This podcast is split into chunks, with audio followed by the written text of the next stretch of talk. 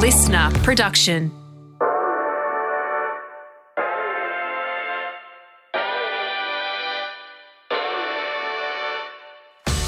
Merry Christmas! Merry Christmas. Merry Christmas! Wait, what's the thing from Cheers? Cheers. From Schitt's Creek. Ding! Dong, Ding! dong, Ding! dong. On, the first day of Christmas, my true love gave to me the keys to a Lamborghini. Ha ha! Deck the halls with boughs of holly. What's the rest? I can't remember. We promised we'd learn it. I can't remember the rest. Anyway, yay! Merry Christmas! Yay. All of you are either at your family's places or on your way to family's places, or if Mhm. you don't celebrate Christmas today, you're just gonna order in and watch TV, which is kind of a little bit of what I'm doing today. So Mm. we're recording this. What's the date today? The 20th. We recorded this on the 20th.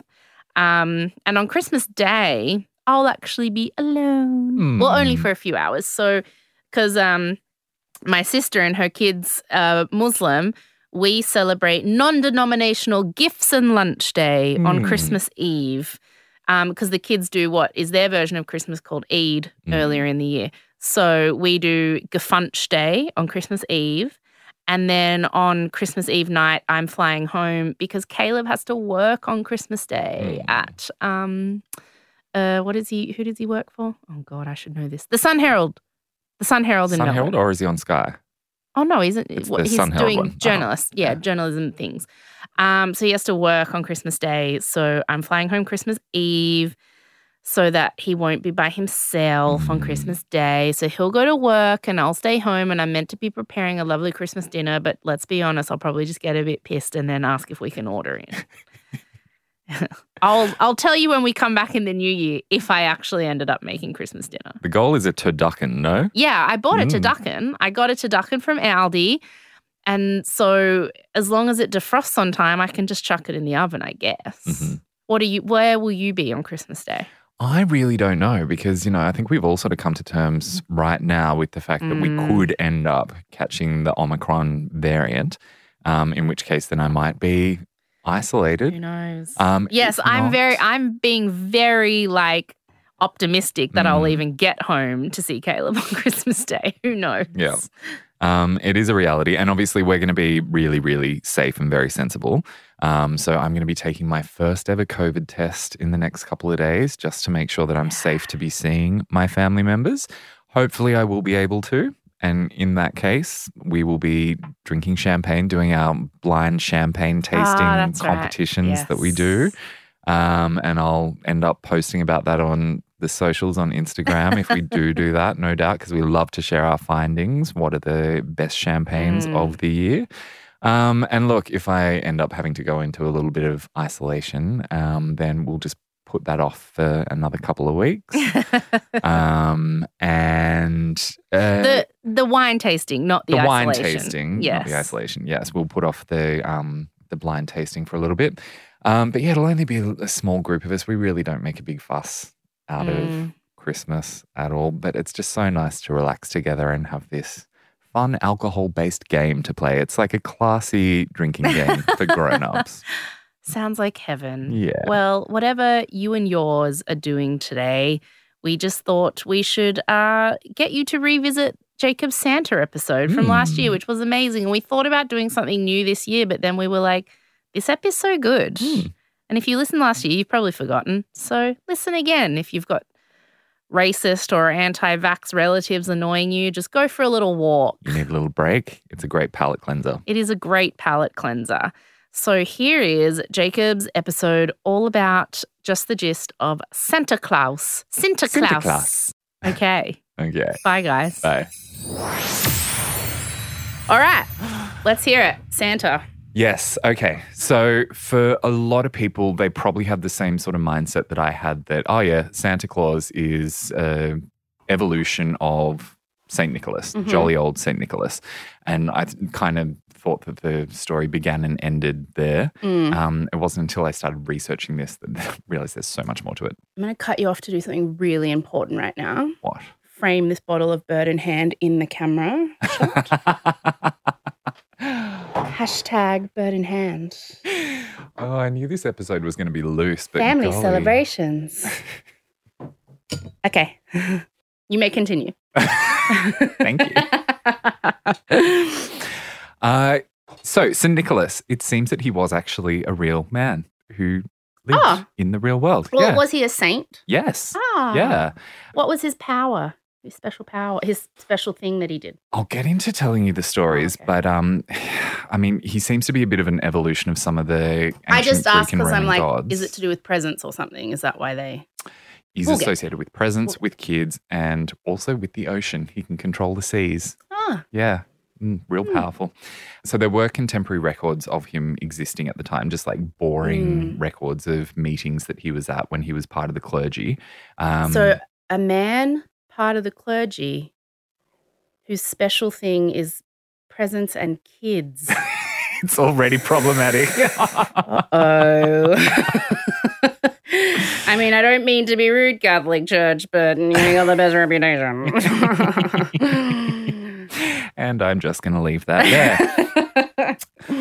He was born around 270 AD, so very, very early days of the Christian church. And Yeah. the place where he was born, it's now part of Turkey. okay. and his parents were Greek. And he, no one actually wrote a biography of him until 500 years later. So you can Mm. imagine how embellished the story Sure. became over those 500 years because once someone actually wrote his story down, at that point, there was already a very well established cult to St. Nicholas. There were thousands Mm. of people across Europe who were already worshipping him because he had such a special set of powers. But it had all just been passed down through oral tradition. And of Yeah. course, the stories get more and more and more fabulous over time. Um, there were more than a thousand saints at that point, Mm. but he was one of like the top five most popular in terms of saints Oh. that people would pray to because of the fact that he was super powerful and of course he was also super generous Mm. and that was one of the things that people appreciated the most Okay. so the legend of Saint Nicholas Mm. um, starts from the day that he was born, and his parents were very wealthy and they were very, very pious, but they'd had to pray and pray and pray to God to give them a child because they were having real difficulty conceiving. Yeah. God finally agreed because they had been pious and um, diligent enough in their prayers. And they, he decided, I'll give you a child, but that child is going to live his life in servitude to me. So What a generous God he Yes. is. Yeah. admirable in so many ways. Yeah. So selfless. So Nicholas was born and he was very, very holy from the moment that he was born. They baptized him on the day that he was born and he just stood up, fully erect. In the A little, little bird bath. A little baby just stood up for three hours in tribute to the Holy Trinity. Okay, you know what I just imagined? Remember that giant baby earlier this year that looked like a baby because it was had a bald head, but it was actually like a three year old, and it freaked everyone out because it looked like a freak baby that Yeah. could stand up. Mm. That's what I'm imagining. Yeah. yeah. so this was one of the first sort of miraculous things that he did, not counted amongst his miracles, but this is one of the first signs that he was so divine and so special. Like a giraffe. You know how they just fall out of the vag and get up? Up they jump. Yeah, Yeah. there you go. Yeah, Ah, okay. exactly. Giraffe boy. Standing in the little bird bath where they do the baptism. Um, and from the day he was born as well, he refused to breastfeed on Wednesdays and Fridays because those were the fast days. And so he wanted to make sure that he'd live his entire life following the doctrine that you do not eat on Wednesdays. The or baby Fridays made at that all. choice. The baby made that call. Ah, He ah. also decided he was only going to drink from his mother's right breast because one day he would stand on the right hand side of God. And. this is how sort of fabulous the story Yes. was from Yep. the very Mhm, mhm. beginning about him. They named him Nicholas after his uncle, who was a bishop. Mm. And when his parents died while he was still quite young, he went to live with his uncle, which he was quite pleased about because that meant that he could immediately start studying and serving the church um, without wasting any time. Mm. From a very young age, he was always very serious and very somber, and he never once looked a woman in the face because that would have been too disrespectful Well, to. Jacob. what if she had her period? You'd probably get cursed and die. Imagine if this is the last time you get to publish that this year. Oh, you'll definitely Oh, work it into the New Year's special, Yeah, I'm sure. Definitely. I will. I will. Mm. Several times, I'm sure. He inherited all of his parents' wealth, though, and he started giving it away to all the Christians in need that he could identify. Mhm. Um, because, like I said, he was very, very generous. The biggest story that's associated with him to demonstrate his generosity that has had a very big influence on Christmas tradition Yeah. was the story of the three sisters. And there are a few different variations on this story, but I'm going to tell you the most common one that I read. Okay. So, Nicholas had heard of a local man who had once upon a time been very wealthy, but he'd blown it all on bad investments and on gambling. Mm. And so, of course, his only option was to turn his house into a brothel and put his three daughters to work as Mm. sex workers. Of course. No alternative available to Yep. him. And Nicholas wouldn't hear of this because these were good Christian virgins, and they, of course, deserved the much more respectable fate as being sold off as property to a husband. Yes, obviously. Mhm. Um, so he had to step in and help them. But of course, the worst thing that he could do would be to damage the father's pride by giving him the money directly. That would have harmed the father's ego. And so Men Nicholas. and their egos. Yeah.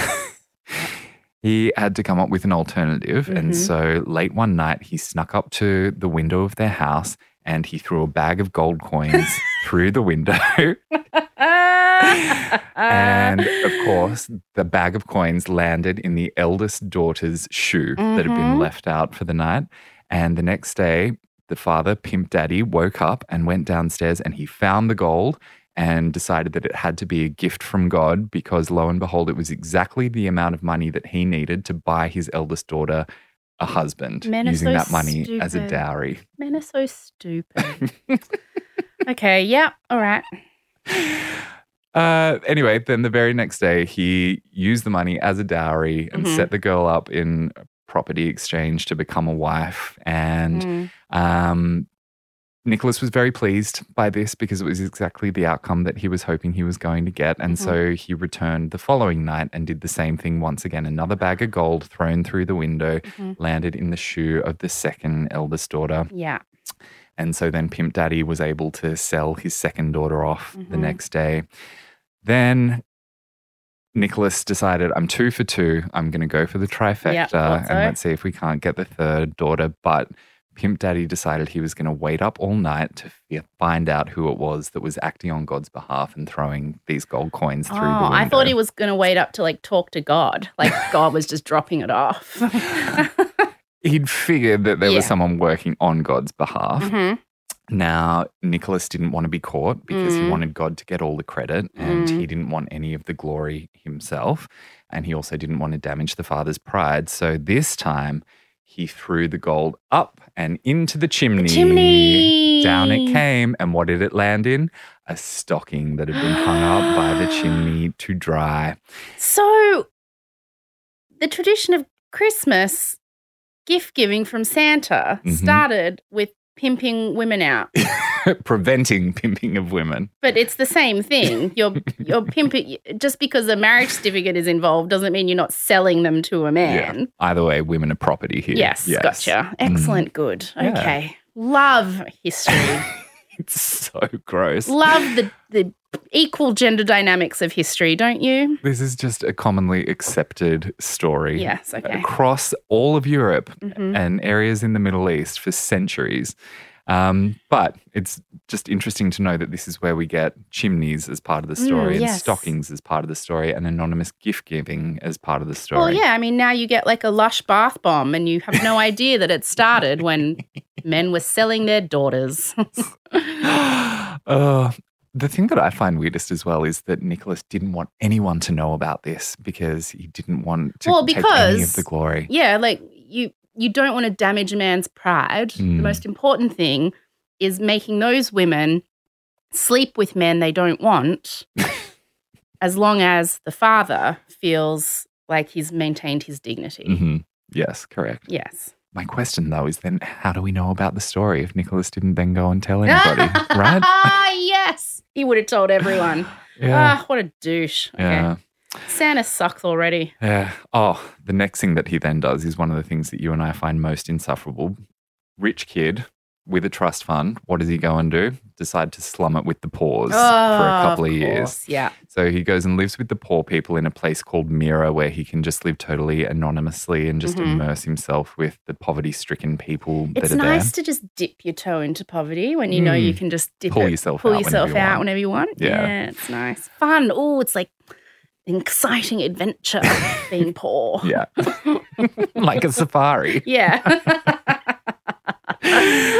Um. Anyway, he did so much good holy stuff while he was there, slumming Mm. it as a, a fake poor that they ended up making him bishop of the place.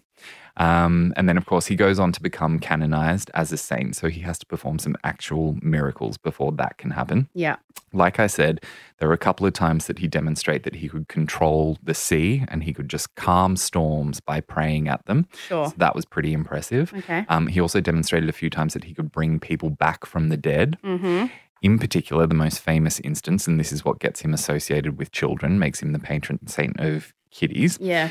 He once went to visit a town that was experiencing this really terrible famine because he wanted to help with feeding the poor and caring for the hungry. And he'd heard that three young boys had recently gone missing and that their parents were super distraught about it. And he was determined to help as soon as he'd had the opportunity to pray on the matter and seek some answers from God. So he headed back to his hotel. Mm. On the way, he stopped at a butcher so that he could buy some ham. And immediately, when he walked in the door of the butcher, he had a vision from God that told him what had happened to the kids. The butcher had kidnapped and murdered the three little boys. No. And then he'd cut them up into little pieces and he'd pickled them and was going to sell them off as ham to people. Ah! Oh no, is this why we eat ham at Christmas? I made that association as well. I bet it is. Ew. Oh. Anyway, the butcher was trying to sell the kids as ham to Nicholas. He got this vision and said, Open up that barrel immediately.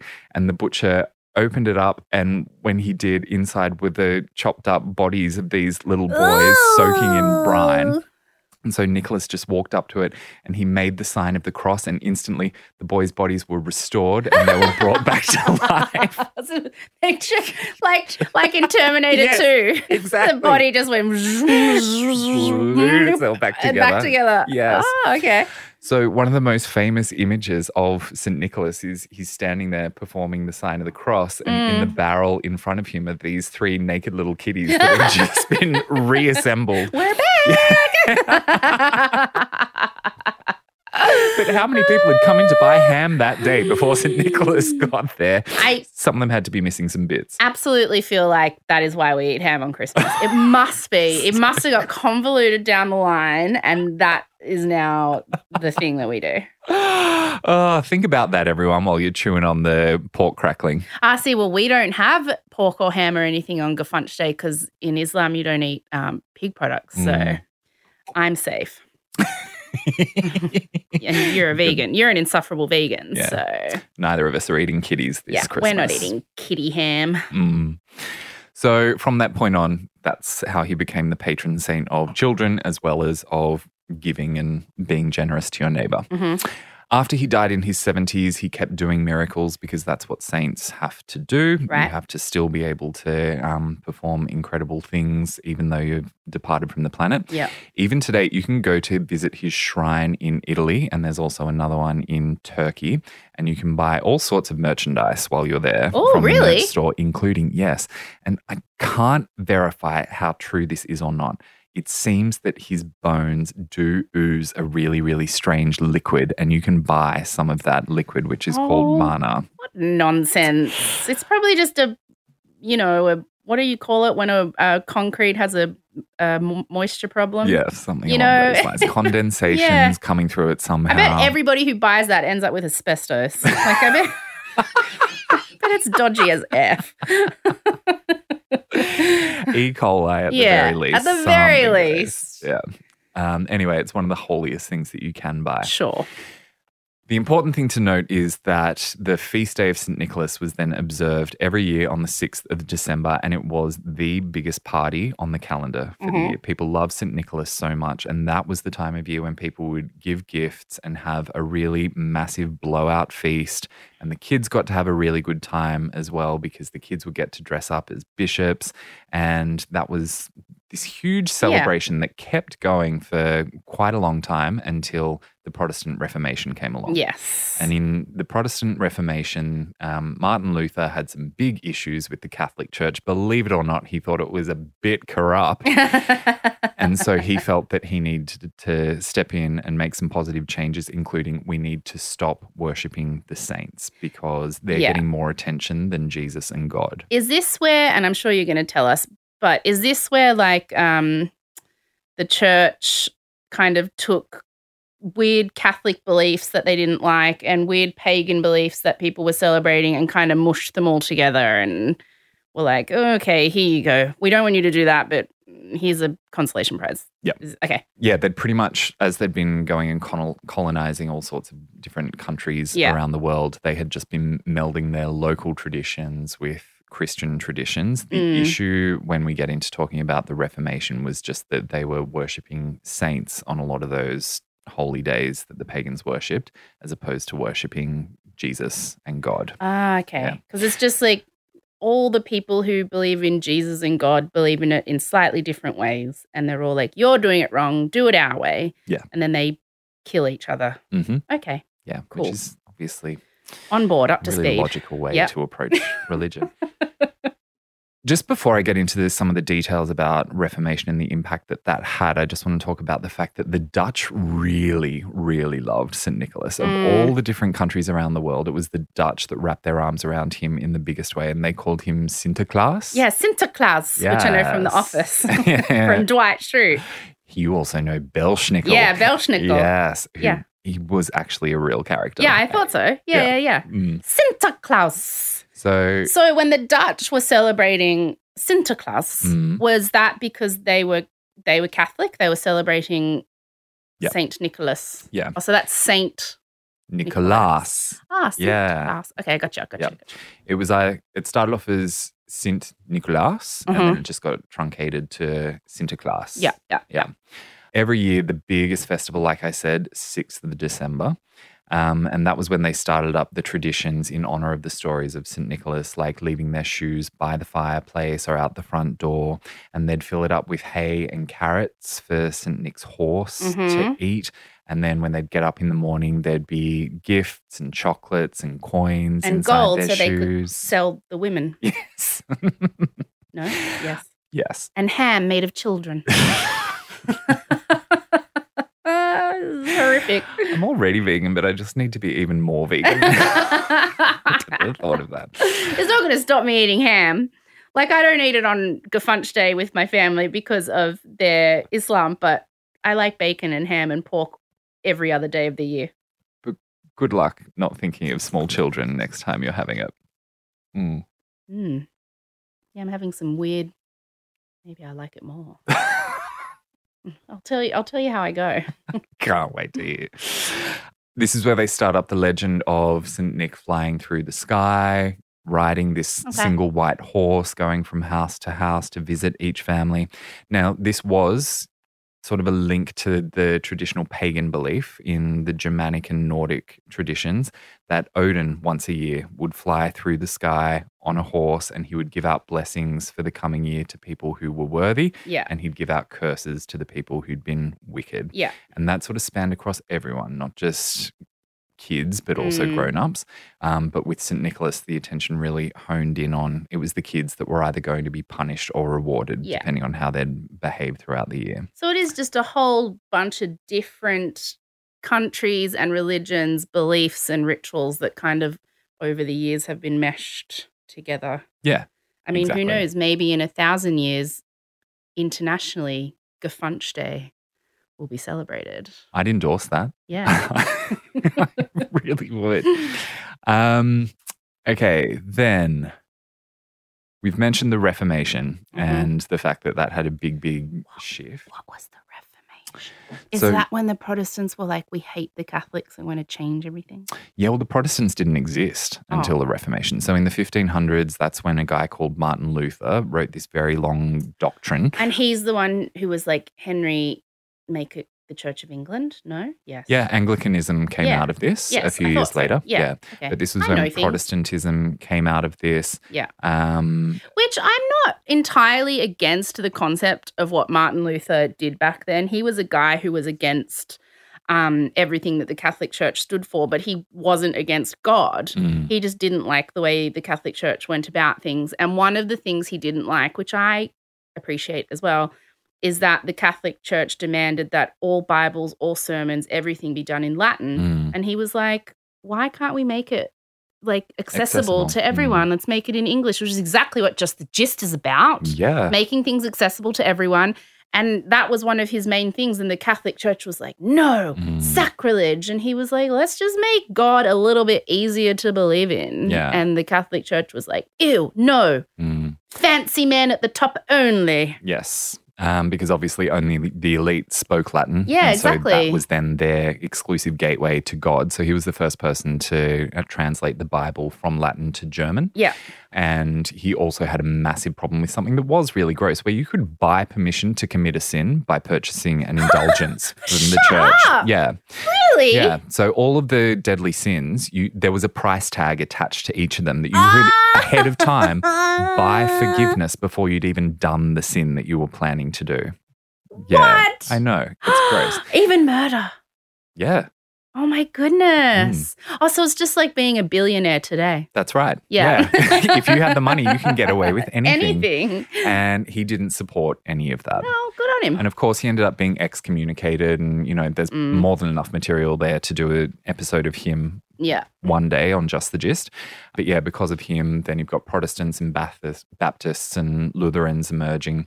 And didn't Um, he also want to like he like set a lot of Catholics on fire and he was pretty murderous and awful. I don't know him if that was was, his responsibility, but yeah, lots of wars broke out between Protestants and Catholics. Yeah. Ultimately, a lot of countries in Europe ended up turning Protestant, Yeah. including the Netherlands. And so they were Ah. told you are not allowed to celebrate Sinterklaas Day Sinterklaas. anymore. Yeah. Um, you can't do the Feast of St. Nicholas anymore. hmm Um, but of course, everyone just took it inside Yes. and hid it away from the authorities. And they kept all of the traditions alive from that point onwards, even though they'd tried really, really hard to stamp them out. Yeah. And all of the things that they did keep doing as well, they really toned down all the Catholic symbolism Mm. so that if they did get caught, then they wouldn't be quite as guilty. Kind of makes it funner, TBH. Yes. I mean, can you tell I grew up Catholic and I have slight resentment? I'm sure you're the only one, the only one who's scarred by a Catholic upbringing. So the Dutch kept having their St. Nicholas Day feast, but just doing it in private rather than doing it out in the town centre communally. Yeah. All across the rest of the world, they had to figure out what their alternative was going to be Mhm. because they still wanted to have a feast, something to look forward to, especially in the long, cold winter months. Christmas was not a big deal at that point at all. And Jesus' birth was not associated with the 25th of December at all because Wasn't that that- is nowhere in the scriptures. it's the winter solstice, yes? Isn't that what that originally Yes. was? So that was one big party in the Mm. calendar for a lot of cultures, but it was not a gift giving celebration Right. and it definitely wasn't for the kids Yeah. because over the course of a few nights, people would just get rip roaring drunk and essentially Ah. they were orgies um, that were there to Hmm. honor the god Saturn. It was called the Ah. Saturnalia. Yeah. okay, cool. Um, and because people would be getting very excited about the fact that the shortest day of the year was Mm-hmm. approaching, the winter solstice. And then once that had passed, the days were going to get longer and you were on the home stretch to Yeah. spring. That's what people were celebrating. And um, Saturnalia, like I said, it worships Saturn, which is the Roman version of the Greek titan Kronos hmm who is the father of time. And Yeah. you know, when you see when we see death these days, and it's the guy in the Holding black the robe with the scythe. scythe. Yeah. that was Kronos. Ah. Yeah, that's all borrowed imagery from there. I'm now getting into the point where I'm just telling you trivia. No, but actually, this is cool trivia, and it doesn't just. I mean, doesn't it just make you realize that all religion is nonsense? Like Mm. they. all, sorry, but You're all just stealing each other's shit. Yeah. yeah. It's all just stories. I read something not that long ago, actually, where they said mythology is just a religion that's not yours. Yes, Yeah. right? Mm. I see Fifi just made a note when I said all religion is nonsense. I think he's a bit worried. We're going to get in trouble. But, like, look, oh, look, believe what you want to believe. But it, it seems to me that they're all just borrowing stuff from each other. And, you know, Mm. Anyway, okay. This episode going. brought to you by the Catholic Church. Also, it's Christmas Day when people are listening to this. oh, dear. Anyway, so yeah, th- that was a very sort of debauched celebration. Yes.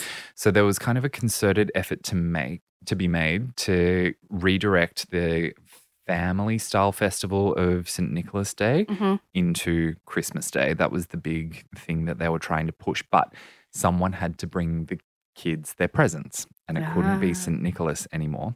So in a few cultures they came up with a few different workarounds. In England they came up with Father Christmas, hmm who was just Can I ask the word Christmas? Yes. What, why why would they like change it from Santa Claus Day or to to from Saint Nicholas celebration to Mhm. Christmas? Uh, they were considered separate celebrations, but effectively you had to build up Christmas so that why you could play Christmas down St. called Christmas? Christ Mass. Oh, Mass for Christ. oh, I should know that. okay, okay, I'm on board. I'm following. because they'd decided, okay, we'll just move the birth date of Jesus Christ, which is meant to be in September. We'll move it to when people Closer are already the- having the winter solstice Yeah. celebration. We'll call it Christ Mass. Yeah. And that is when everyone is going to celebrate the birth of our Savior. Ah, see. Okay, I get it. Gotcha. Yeah. So Father Christmas, Yeah. Christmas in England, he was sort of like uh, Pan and Dionysus from Roman Yeah. and Greek celebrations, Mhm. which was easy for people to sort of recognize. And he wore a flower crown made out of holly and long flowing Ah, robes. So that's that why we have our green. wreaths now. Yes, exactly. Ah, and his robes were green. Yes. Ah. Lined with fur, and he was a real party boy as well. And some of the early depictions of him that I really love is he's wearing the robe and nothing underneath it. So it's just Oh! bare chested, and he's got this beard going, and he's a bit of a dilf. He Um, sounds like super campy and hot. very, very, very. Um, and he brought gifts for the kids, but Mhm. at the same time, he was still allowing parents to get real blackout drunk Yeah. for a few Oh, days. So, Perfect. yeah, Love it. he set the tone really nicely Yeah. for where we are today. hmm Over the years, he started to sort of merge more and more into the sort of Santa Claus type appearance. So he got fatter, he Mhm. started wearing red outfits and started becoming. Is it true jolly. that the red thing is because of the Coca Cola Company? No, we'll talk about that. That's an urban legend. Okay, okay, Definitely okay. not true. So that was England's approach to it on their little island. Mhm. Um, on mainland uh, Europe, particularly in the Germanic countries, they came up with Christkind. And so that was the belief that Jesus Christ himself, as a baby, came to visit each house on Christmas Eve. And he would have helpers with him that would be the ones that would carry the gifts. In some traditions, he would also bring helpers that would whip or even kidnap the children who'd You'd been, be naughty. Yes. Oh. Um, to help then separate baby Jesus from the Christkind, in some traditions, they actually had a separate child that came along with Jesus. Or sometimes they'd just keep it really simple and they would just tell their kids that the Christkind was Jesus coming to visit when he was like eight years old and he had enough upper body strength to be able to Just carry the toys. a weird, freaky walking baby. Uh, which would be the second one that we've seen in Yes. this weird story. So, for a few centuries, kids were getting really excited that they were going to get presents from the Christkind on Chris- Christkind. Christmas. Christkind, and in some places they called it Christkindl because that's a little diminution of um, kind.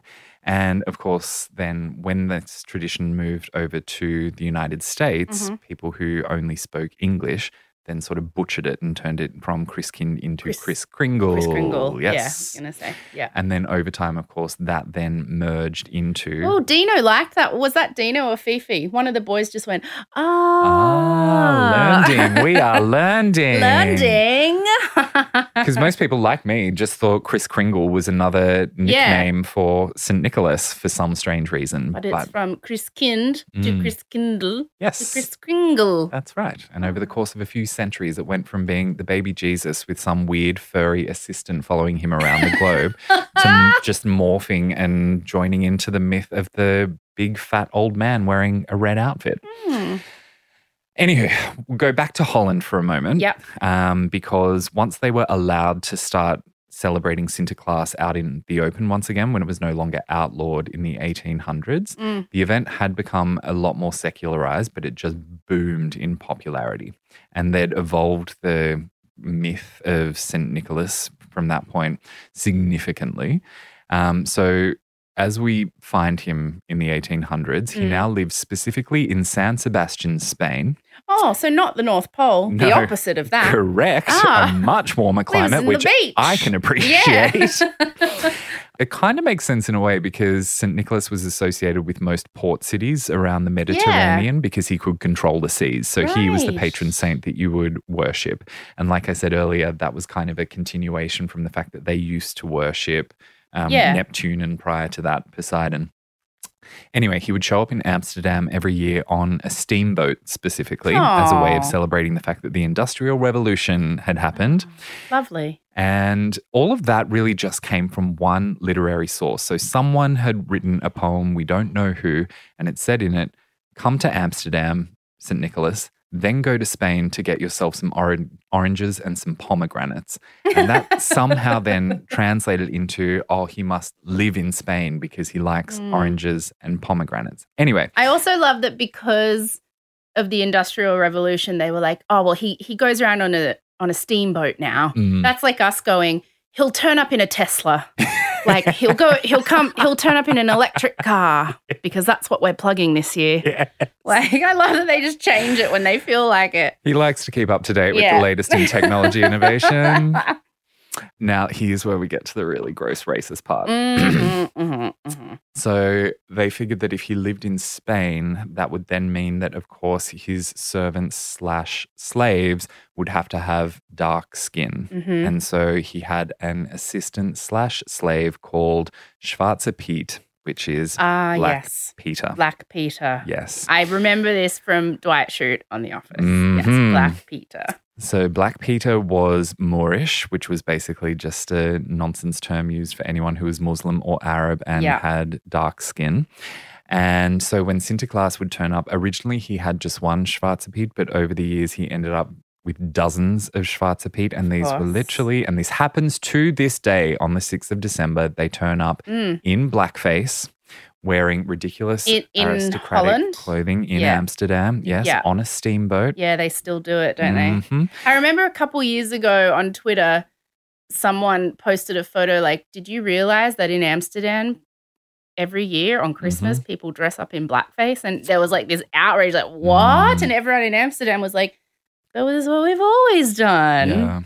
Oh, The no. Dutch defend this really, really strongly. And Mm. the defense that they have is that Schwarze Piet is only dark skinned because of the fact he's gone up and down so many chimneys over the centuries that the Oh, so soot it's is what's dyed his skin. Oh, but what about his big red lips that I've seen in so and big white eyes that I've seen in so many cartoons? It's so wrong. Oh, it's so wrong. Yes. Yeah, it's gross. And I know we shouldn't judge other cultures, but it really Mm, does not sit well with me at all. Anyway, Sinterklaas still huge in Holland to this day, Mhm. bigger than Christmas Day on the 6th of December every year. Now, a lot of us would know that the Dutch were some of the first to help colonize the United States. Mhm. And for the, the 40 something years, New York was called New Amsterdam. Yeah. And there were hundreds of thousands of people who moved from Holland to the US at that point. The US did then go on to become this massive melting pot that brought together people from so many different countries, especially the English, the Germans, the Dutch, and quite a few Swedish as well. Mm. And all of their different cultures started to merge. Uh, but still just like there's a whole lot of white people yeah. With their slaves. with their uh sh- schwarze, Schwarze Piet. schwarze Piet. Yeah. Mm. Yeah. I just think it's funny. It's like it's a melting pot of cultures. It's like when someone so says different.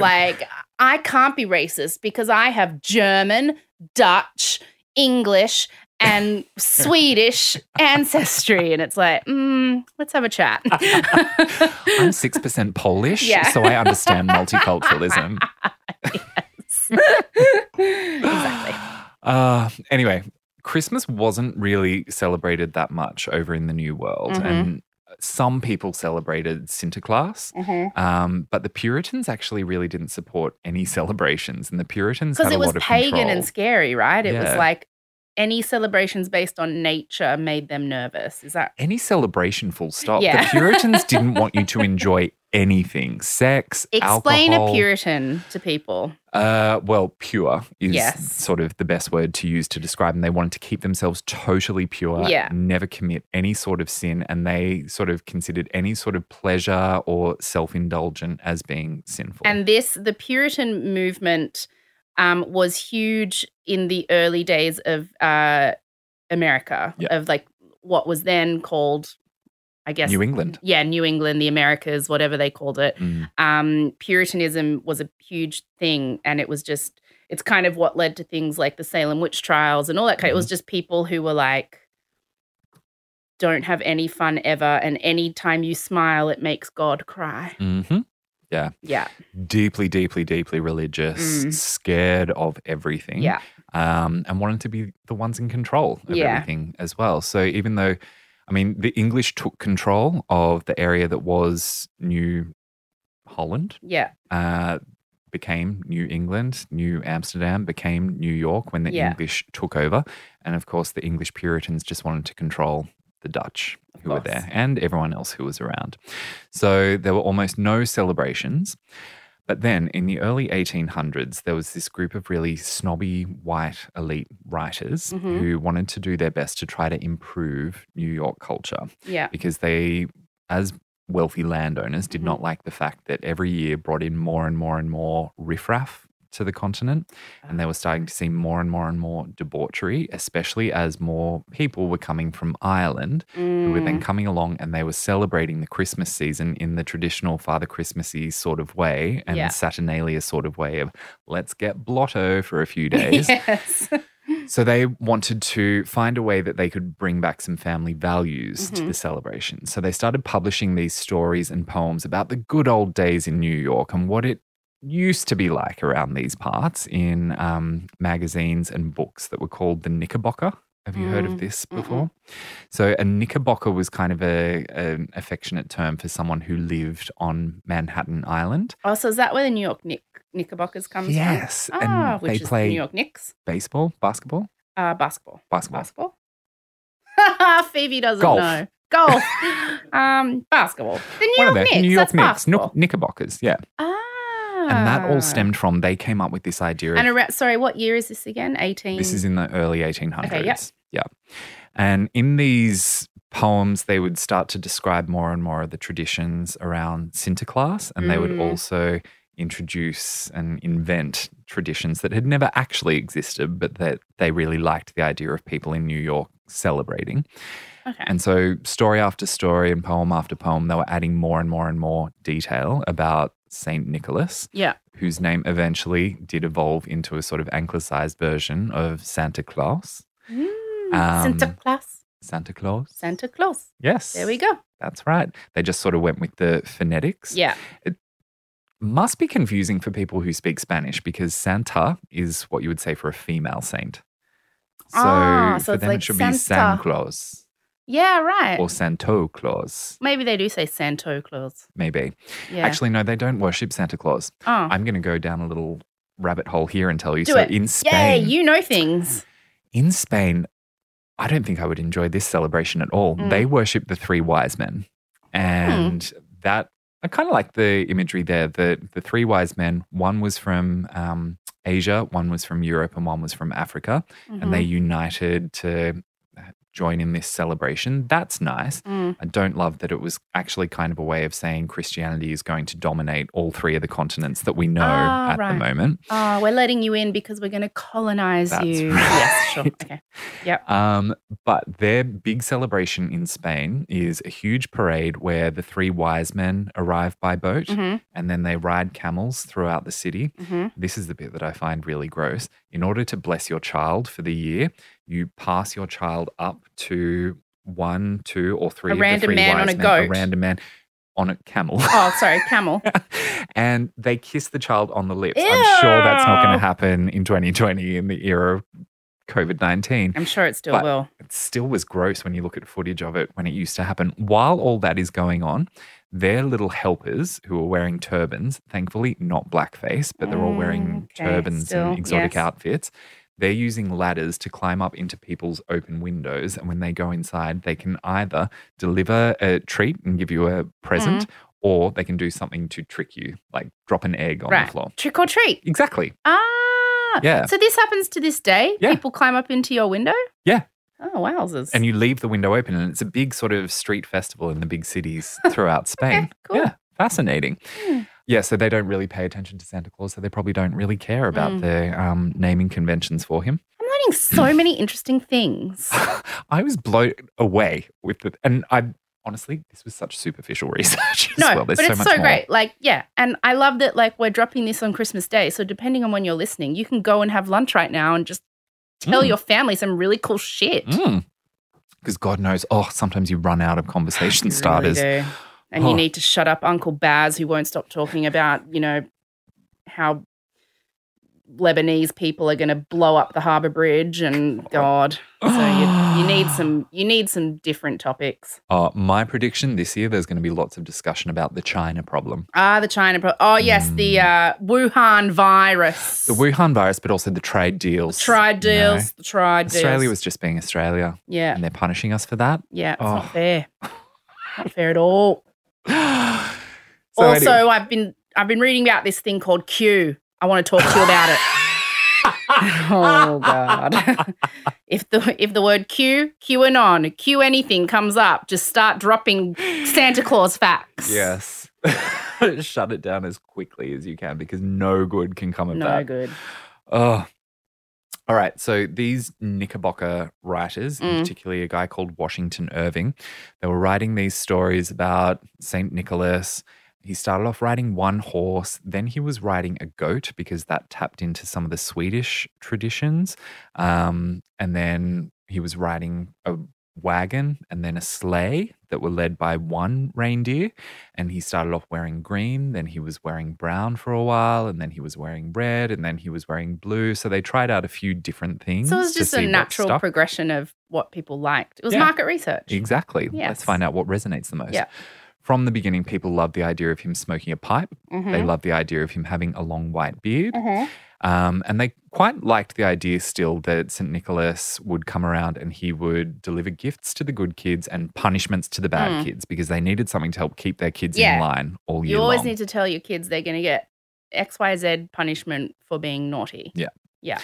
Did you know there's a phone number you can call? And I'm sure so many people listening know this, but because you have no interest in children, you don't know. Mm.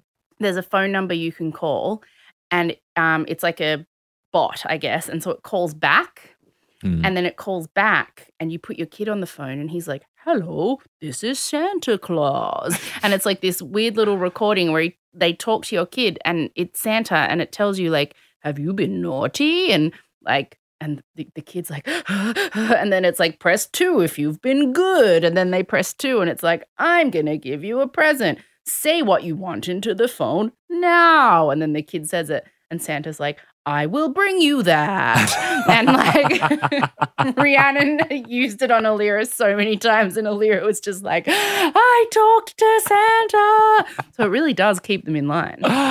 it was such powerful motivation. Mm, yes. Anytime my parents threatened, all the way up to the age of Oh, yeah. 11, Santa won't come. oh, yeah. And there was a, that was a fate worse than death. Mm. Mm, Oh, I love that you believed it up to 11. yeah. I was like, I know he'll come because you drink too much, so you're going to give me presents no matter what. you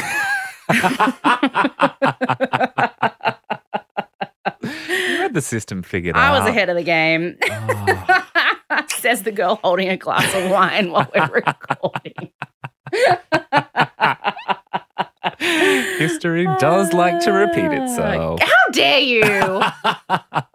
Please. hey, I'm not absolving myself. Okay, let's Mm. keep going. All right, major turning point. Uh, Twas the night before Christmas. hmm So a poem was published and it was actually called A Visit from St. Nicholas. Mhm. These days, of course, we know it as Twas, Was the, night, before, Christmas. Christmas? No one knew who had written it and no one came forward to say I wrote it for a decade. It was Ghislaine Maxwell. That's what. That's every every single thing that happens this year. Who we don't know who it was. It was Ghislaine. Well, before Ghislaine could step forward and say that it was her, a guy called Clement Clarke Moore ended Mhm. up stepping forward and saying, It was me who wrote it. And there are some people who dispute it. But of course, it did become very, very, very popular. And Mm. many of us can probably still recite it just from memory. Twas the night before Christmas, and all through the house, not a creature was stirring, not even a mouse. The stockings were hung by the chimney with care in hopes that St. Nicholas Nicholas soon would be there. there. Yeah, there we go. Everyone knows it. So that's where a lot of details were put in place for the very first time and they just stuck from that point onwards. So whoever made up that psyche. poem, Yep. kind of because they made it up at a time where things were in print and things were able to be widely disseminated. Mm-hmm.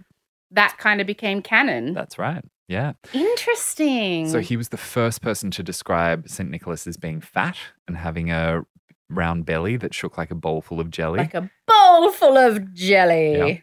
first person to describe him as laughing maniacally Yeah. and having twinkling eyes Yeah. and having red cheeks and red nose from Mhm. centuries of alcohol abuse. or flying through the snow. that had already come.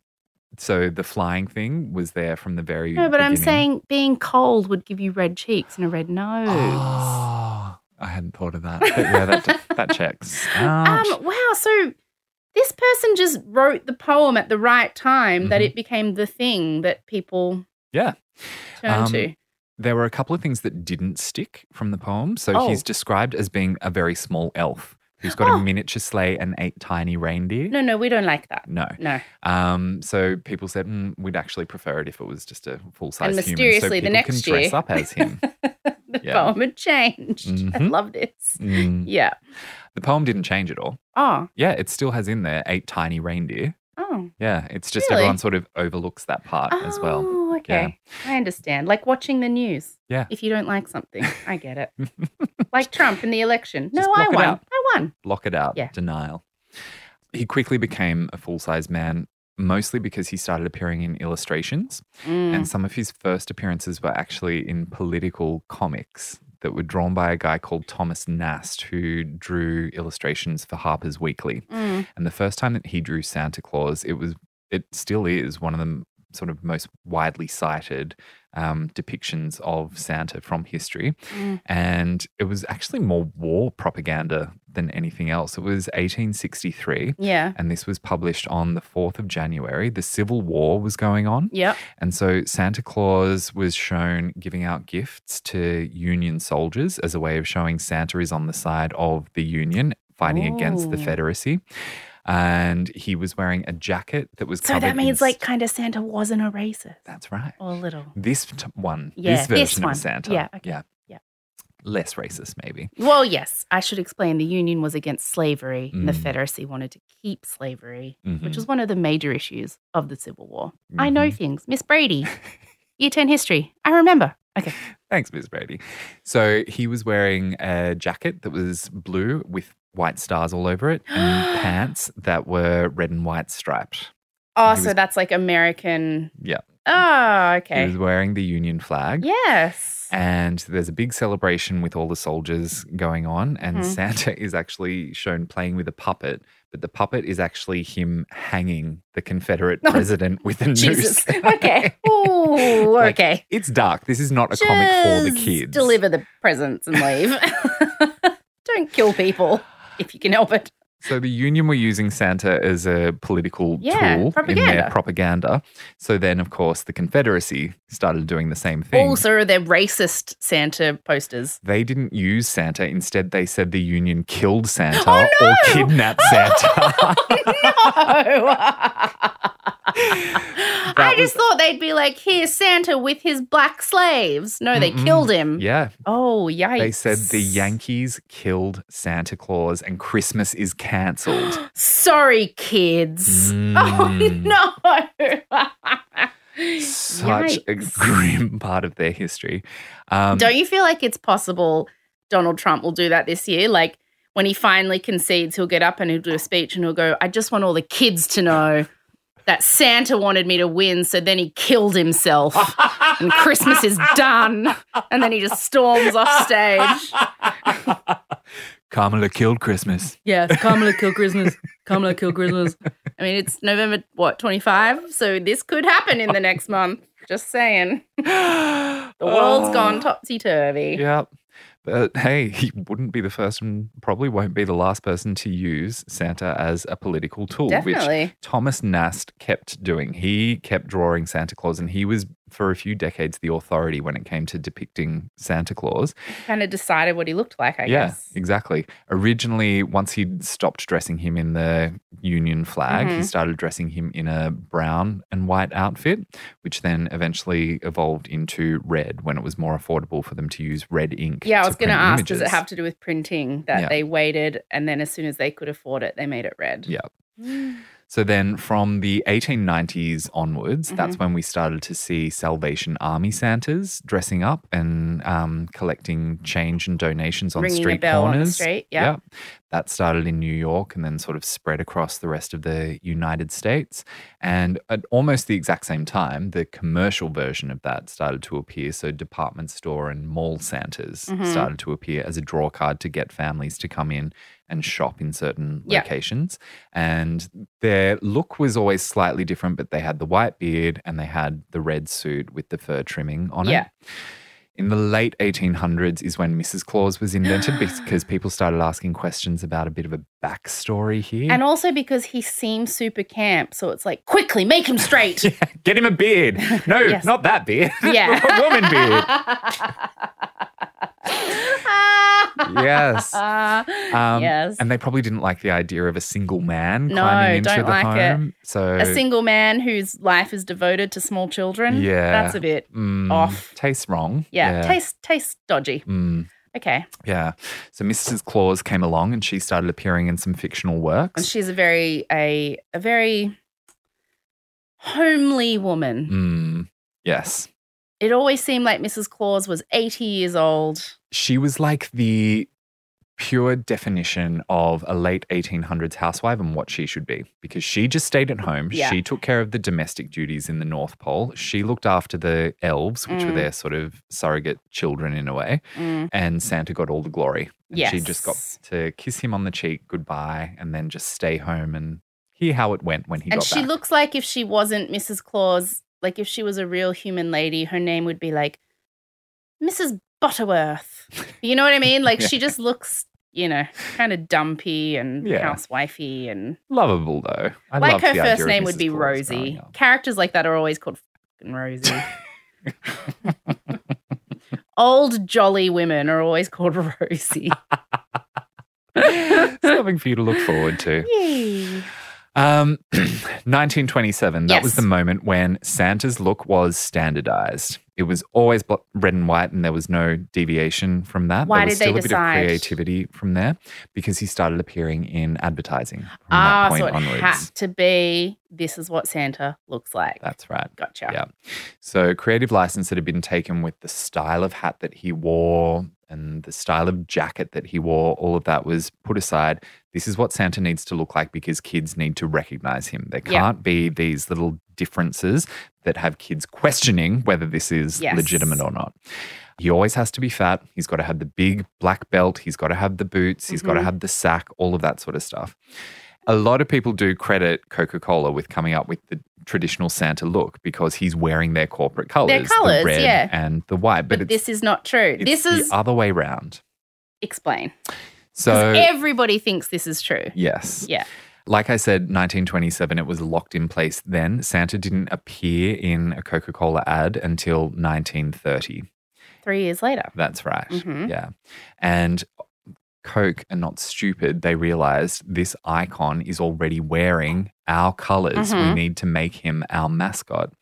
Plus, they also needed to find a way to sell more Coke in the winter season because obviously people are buying cold fizzy drinks in, In the summer. summer.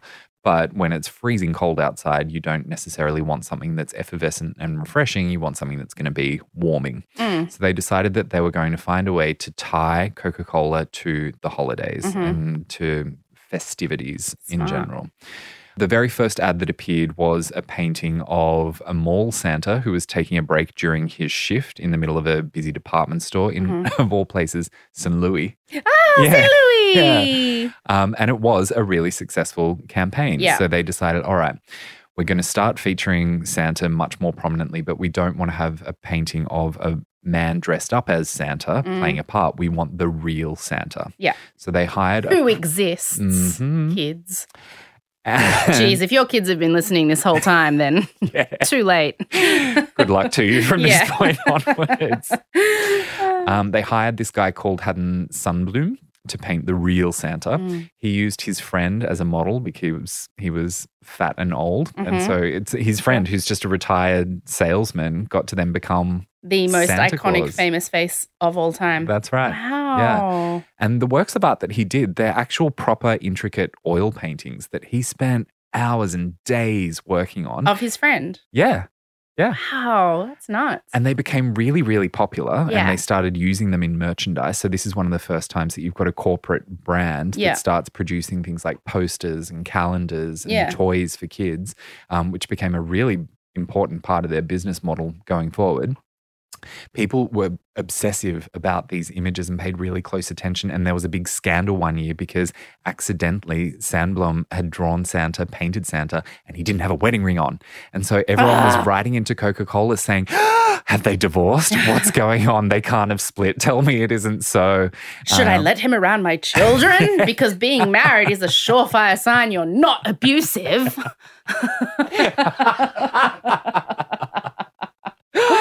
Oh, so they had to frantically send out these messages to the public saying, "No, everything's fine. Santa and Mrs. Claus still Oh together. Just um, he took off his ring to do the washing up one day, as if he'd ever do any domestic yeah, I know. duties. Not the washing up.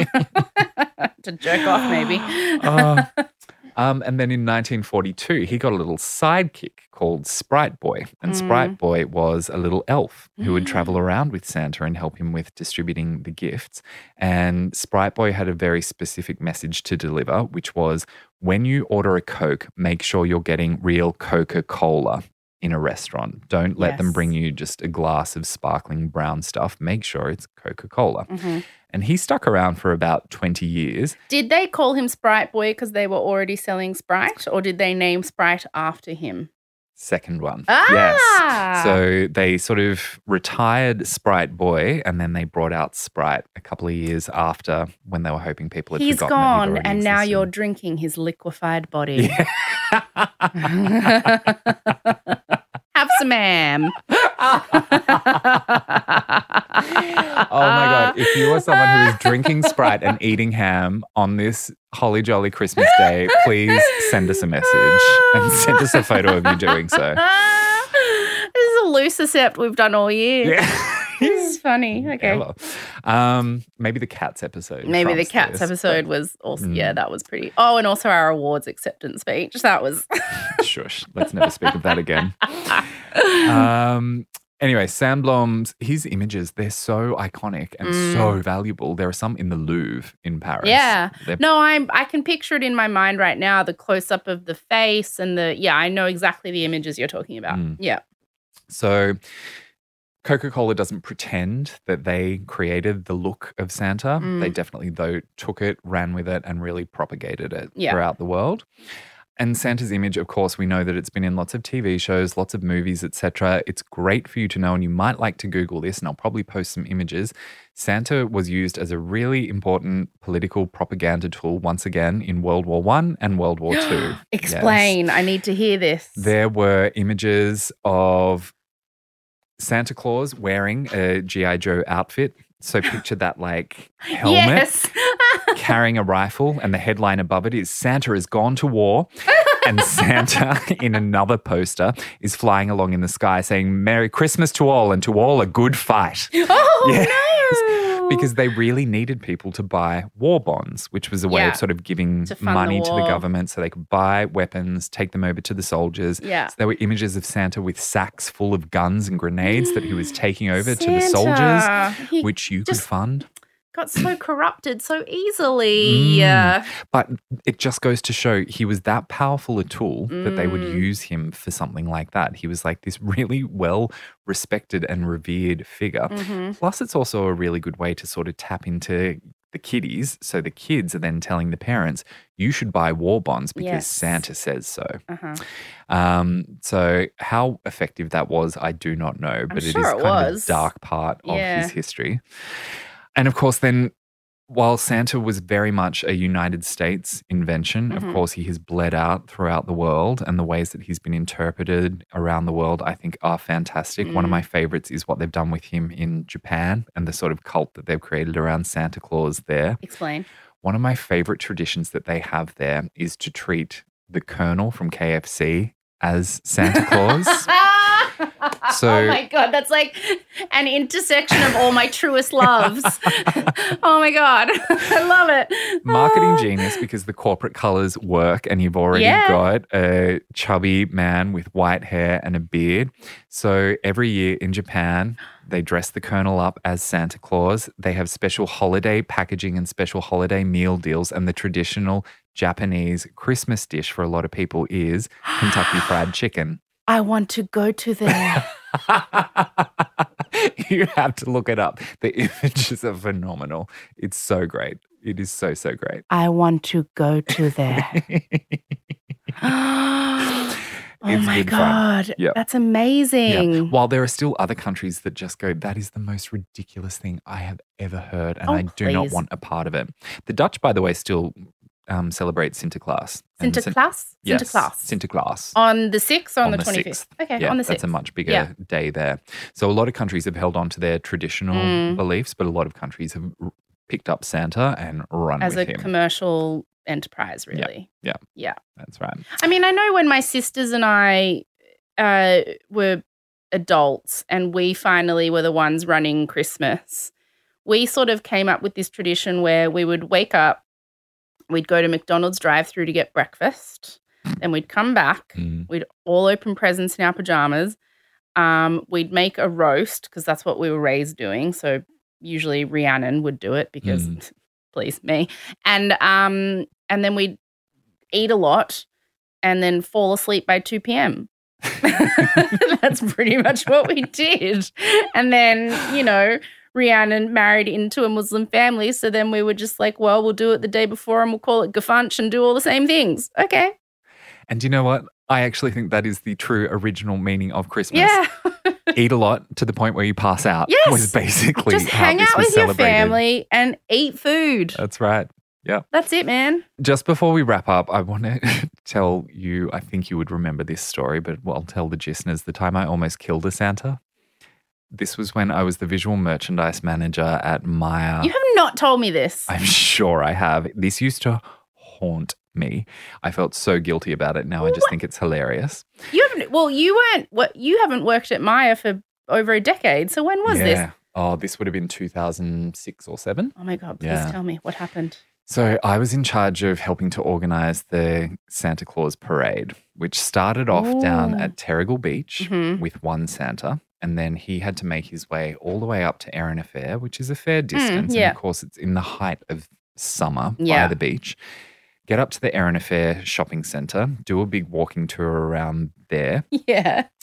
hand over to the next Santa, who would then complete the journey Mhm. wearing all the padding and Also, the Santa's heavy walking. suit. Oh yeah, Oh, walking around tough. greeting a lot of people for a number of hours. So Mm. of course it was split up into two shifts, Yeah. and there was meant to be a switcheroo that would happen, Yes, yes, which the kids wouldn't notice. Yeah.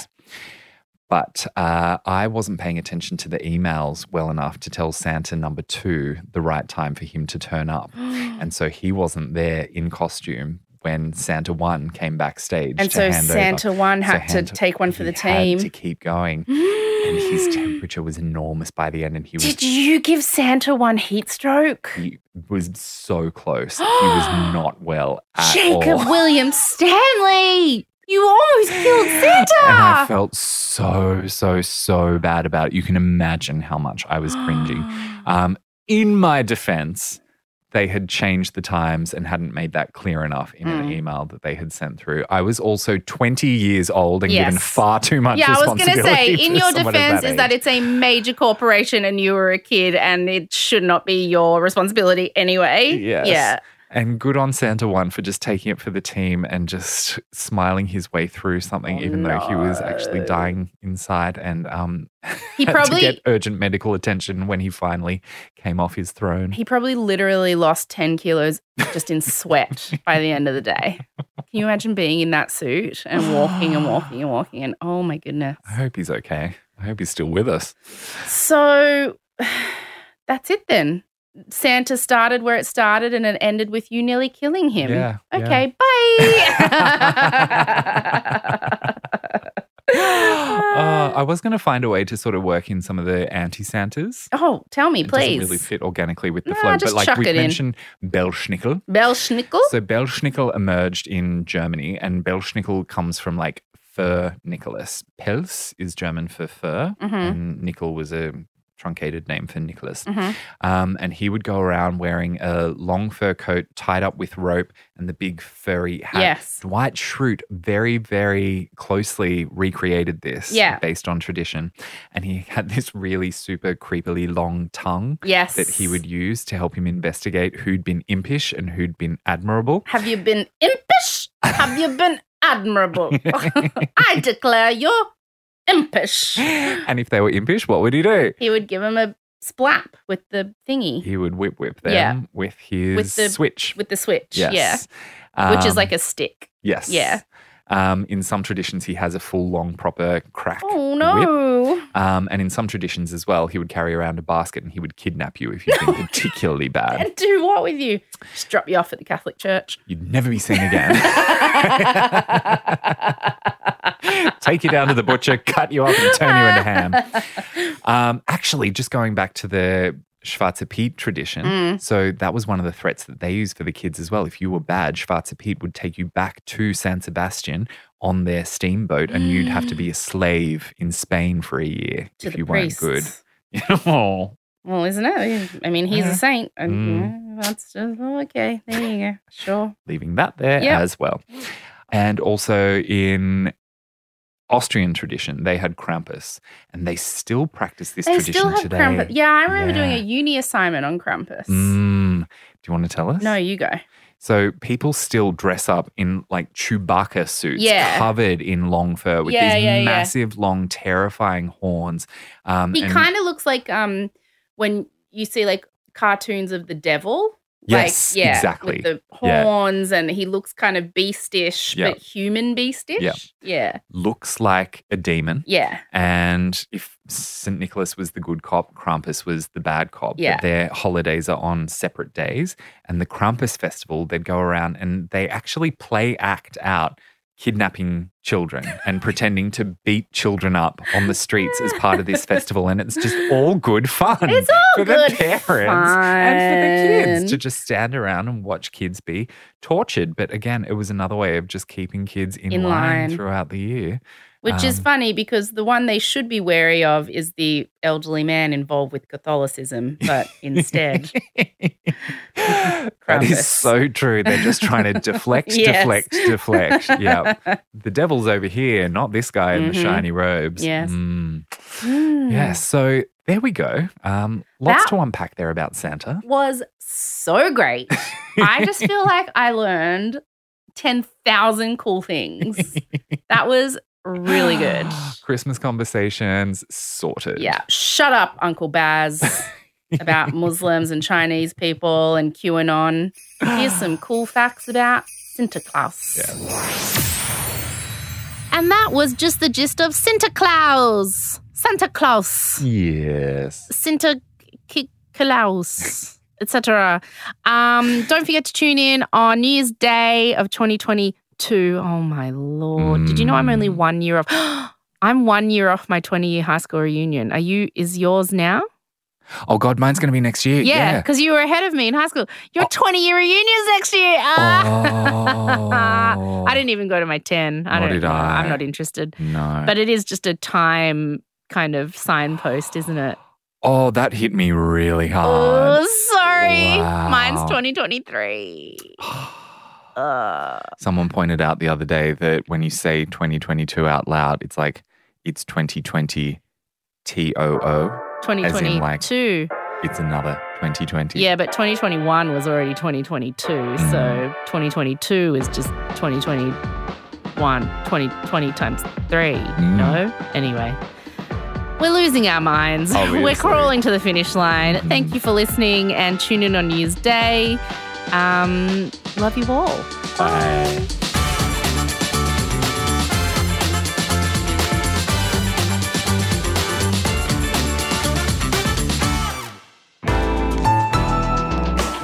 Listener.